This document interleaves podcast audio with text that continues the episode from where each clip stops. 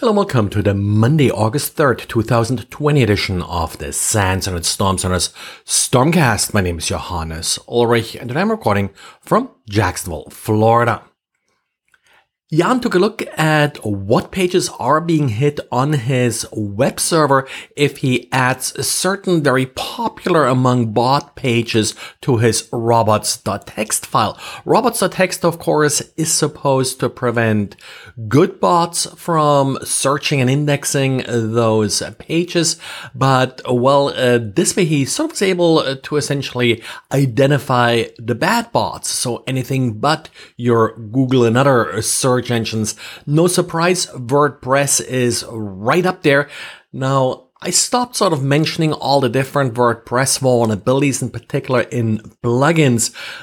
Jan's results also confirm another observation that I had. It's not the missing patches that usually get you with these web applications. It's the weak passwords. The top hit is usually towards login pages, and that's what we see here with Jan's result. Over the weekend, I actually took a close look at our honeypots to see if we can detect any Cisco exploits. Remember, Cisco last week had this fairly easy to exploit directory traversal vulnerability.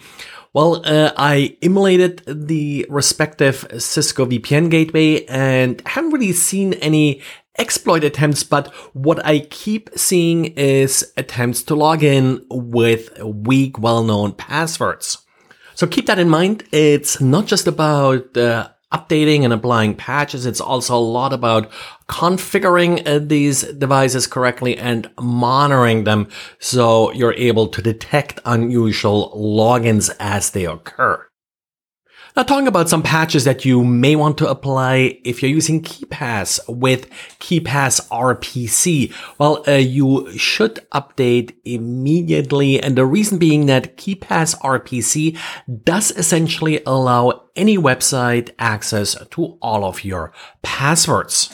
Now, first of all, not all KeePass users have KeePass RPC installed. It's an optional add-on that you only need in certain browser configurations to better integrate KeePass with your browser.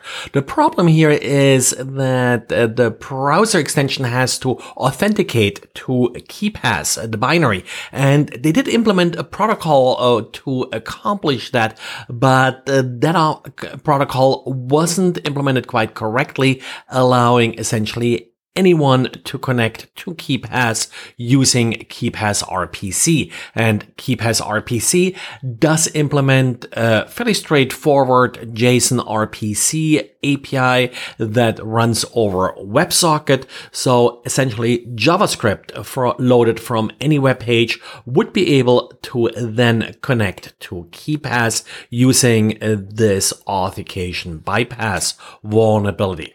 Making things a little bit more interesting, the patch has to be applied manually, so it's not a super straightforward patch, but not also that terribly complex that you shouldn't be able to do that right after you finish listening to this podcast. And last week, I mentioned vulnerabilities in QNAP's network storage devices. Well, in addition to a firmware update that was available last week, QNAP now also updated its malware remover tool to recognize and remove the QSnatch malware that was the favorite install using this recent vulnerability.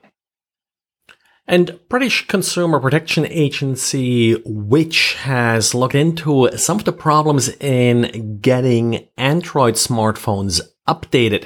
Of course, there is no sort of consistent update policy across all the different manufacturers of Android phones. And one of the problems that you may run into is that a phone that you purchased a few years ago will no longer receive any updates.